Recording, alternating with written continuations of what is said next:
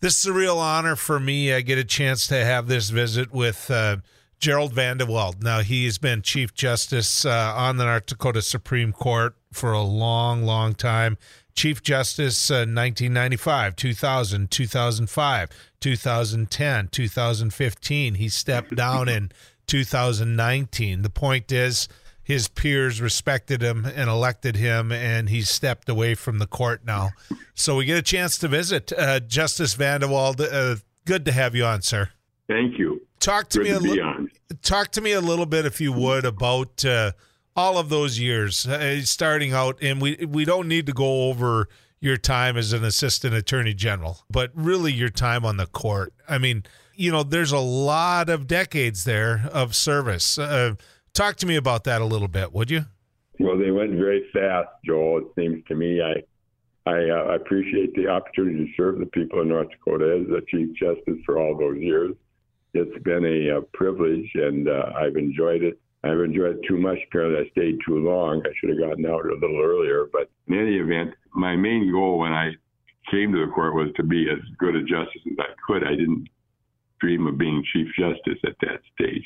When I became chief, when Ralph Erickstad left, I was dumped with cutting judges. That was that was not a pleasant time. You know, the legislature insisted that we unified the system during that time, and they, uh, the legislature said we have to cut judges. We, in other words, we made county judges all district judges. So you have too many judges, which we did, but they cut too hard, and we had to cut some positions that were very difficult to cut.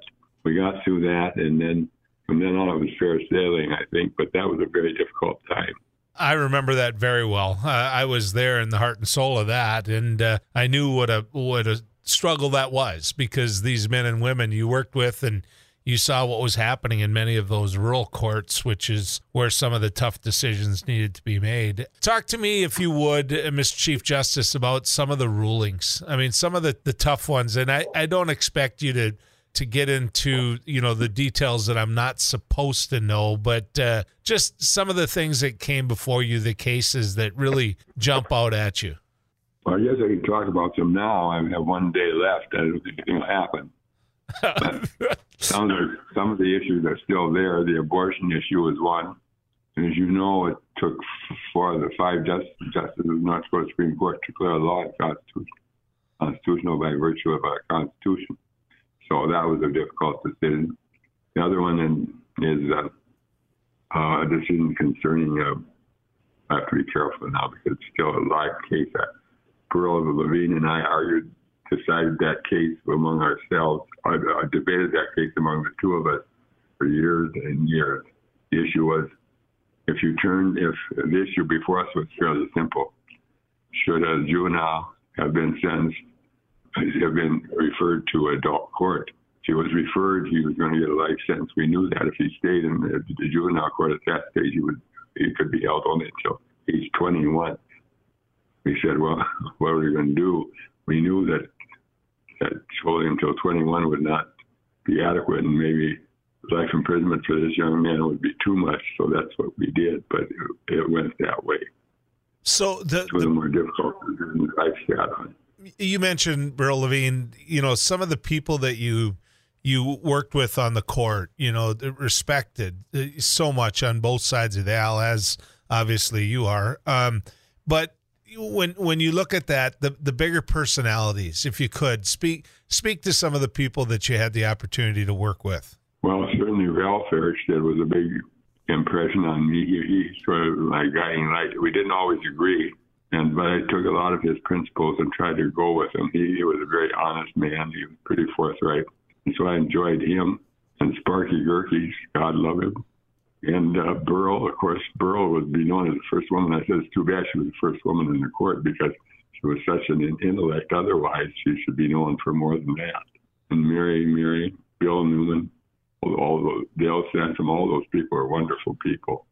So, Mister Vandewald, when, when you look at the the evolution of the court it, itself uh, during all of that time uh, in holding that position, what do you think of it? Because that's a question that, that goes a little deeper on a national scale. But, you know, the, the perception, the reality, I, I think that people keep a close eye on the legislative branch. They keep a close eye, even closer on the executive branch. But on the judicial branch, I don't think people know what all the time happens.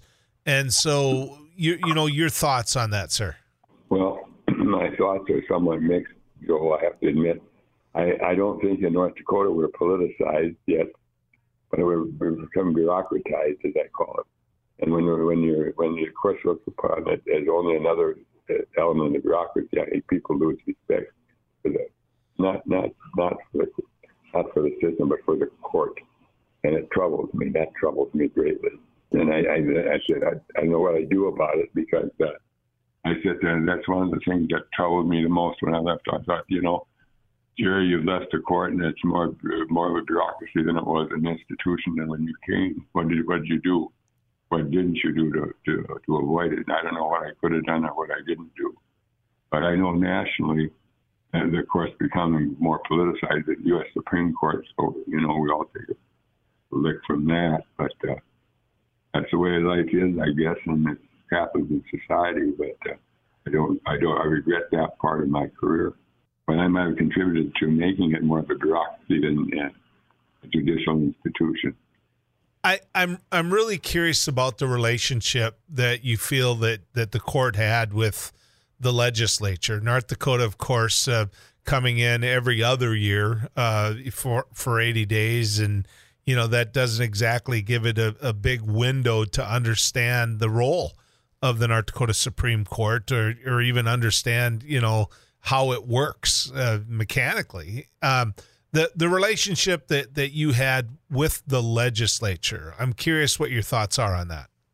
Well, you know, I was in the A G's office, so I knew a lot of them. And I, when I became Chief Justice, I said, gee, now I have to go hand in hand, hat in hand to them. They used to come to me, you know, and I was an assistant attorney general for help. I have to go to them for help. It was, it was fine, Joe. I, I think I had a good relationship. I think we had court administrators that built a relationship. If you build trust and confidence, they'll rely on that. And they're, they're, they're, they question. They, they they have some legitimate questions. You know, I keep telling young lawyers in North Dakota that North Dakota, the relationship between North Dakota, North Dakota and uh, North Dakota Supreme Court and the uh, legislature is a little different than it is in many states, because we're a popular state now. I, I hope everyone understands a popular state means it's controlled by the people. And so the people's branch of government would be the legislature. And that's why I said it takes four of the five votes of, the leg- of a court to overturn a legislative enactment. That's us in Nebraska and other states that require that. And that's because we're both popular states. And so I think our relationship has been pretty good with the legislature. I tried, I, I, Sally Heller was the most recent court administrator, built on that. She's done a fine job of doing that, so see what happens. I guess one of the other things is the personality of all the governors that you – I mean, if, if you look back at the amount of time, Mister Chief Justice, that you served, there's a lot of governors that were, were in that chair during your time uh, on the court. I mean, the, there's a lot of different personalities that you had to work with there. Some thoughts on the governors that, that you served with? Art Link appointed me, of course, and, and I knew Art Link from his legislative days. He was a he was a true nonpartisan as far as I'm concerned. On certain issues, he was very liberal. On other issues, he was more conservative than many Republicans were. And so it depends on. He was a true nonpartisan leader. And then he was succeeded by Al Olson, my former boss, the Attorney General. It was a very difficult decision for me, time for me, but they, they did. Al defeated him, and that was it. And then Al was defeated by who? Bud Sinner. Yeah. Bud Sinner. And Bud, of course, had been on the Board of Higher Ed. And I was a counsel for the Board of Higher Ed, so I knew Bud well. That was fine. And he was a good man. And then who came next? I have to stop and think. Well, after Bud Sinner, you had Ed Schaefer. Oh, Ed. Sure, sure, Ed. Yeah, Ed. Yeah, yeah Ed, Ed was fine, too. I, all of them were fine people, as far as I'm concerned. They all had their soft spots, just like I did. Uh, they all have their strengths. I hope I had some of their strengths. When you look at the, the makeup of of these governors, uh, for example, do people confuse a letter behind the name, because I, I point out on this radio show often that there's a lot of difference between uh, Ed Schaefer's brand of, of Republican versus John Hoven's brand of Republican. And, uh, uh, you know, when you had to, I don't want to say oversee, but certainly rule on some of the decisions that came with that, you know, there had to have been a lot of difference there from a historic background in your mind of what these men were like. Well, there was. They were, I consider them all friends. I consider them all very competent governors to begin with. So I, I can't pick and choose among them. They all had strengths and, and certain weaknesses. Uh, as I said, I hope I have some of the strengths they have. I know I have some of the weaknesses. But uh, they all tried hard. And, you know, to a certain extent, depends upon the palace guard to who's advising them and who isn't. How important was it to be from Noonan? I mean, to to have a chief justice on the North Dakota Supreme Court who grew up in a in a town like Noonan, where that could have been any town in North Dakota, but it wasn't what we all would consider one of the bigger towns. You understand the rural area. How important was that? I owe Noonan a great deal, Joel. You know, I, I knew early on that if I succeeded, I'd make them proud, and if I didn't, I, I would make them sorry they ever knew me. And I, I said that I knew who wrote the book. It takes a village to raise a child. I knew I knew that in, intuitively. You know, that was part of it. And I'm very proud of Noonan. We had fifty kids in high school, ten in my graduating class. So there were two electrical engineers out of my class, a physicist, myself, and uh, legal secretary, nurses. They all did very well. Now the school, the best was the faculty. You know, you can get a good faculty in a in a bad in a bad situation. You're going to get good grads. You get a good faculty, bad faculty, and in a good situation, you're going to get bad graduates. That's all there is to it. The faculty, the faculty makes or breaks school. So Noonan, Noonan is very important to me. It still is. I have a key to the city in Noonan. Very proud of it. Well, you should be. I know they're proud of you. I've done this show in Noonan, and uh, your name came up uh, more than once. Uh, Gerald Vandewald is our guest, former Chief Justice of the North Dakota Supreme Court, stepping away after decades of service to the people of North Dakota. The politics of the job. And the politics in North Dakota has changed. You know, it used to be a, a two-party system in North Dakota. I'm not convinced it is anymore. It's it's certainly a, a more and more a one-party system that doesn't like each other uh, in that one party. How hard was it to keep politics out of the court?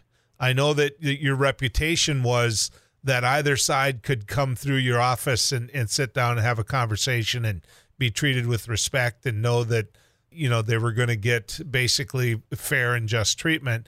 How hard was it to keep politics out of the court, and did it get harder the longer you served? Well, it, it was difficult. You know, Sparky Gierke came on the court as chairman of the state Republican Party, I think, and I told him very quickly that we're not, no politics up here. Then Dale Sandstrom, who I worked with in the G S office, came. He was a Republican uh, public service commissioner. I had to tell him the same thing. Both of them, both of them knew what I was talking about. They both agreed that that was it, and and as far as the rest are concerned, I don't know that I don't know the politics of some of them. I don't know what they were, and I tried to, I did try to be as nonpartisan as we could be, and I frankly, Joel, I was raised as a sort of a, a non. My father was a sort of a Republican, my mother was somewhat of a Democrat, and I remember driving out to this rural school south of Noonan. We had to drive. We lived on State Highway five mile and a half west of Noonan. To drive six miles south on a country road to go to this country. So I'd love to go with my parents. But the one year, my mother said to my dad, well, one year we didn't cancel one another's votes. My dad said, what? I said, I voted for the Democrat. She voted for the Republican. It was a tough ride home. But they each had their reasons for doing it. And I learned very quickly that uh, you voted for the person, not the party. I'm sorry about that party, but that's the way it is. What was it like going to work the next day with an individual that ruled in a way that you you you felt quite confidently that they were wrong, that that the ruling they made was wrong, the opinion they had was wrong, and yet the next day in that black room you're sitting right next to them? Well, that's not difficult. You know, we do, we do that all the time, Joel. we know ahead of time. Sometimes, sometimes they take it out. Sometimes it's a little hard feeling. Most of the time, there's not. And if there is, there shouldn't be. I mean, we, we each come with our own views.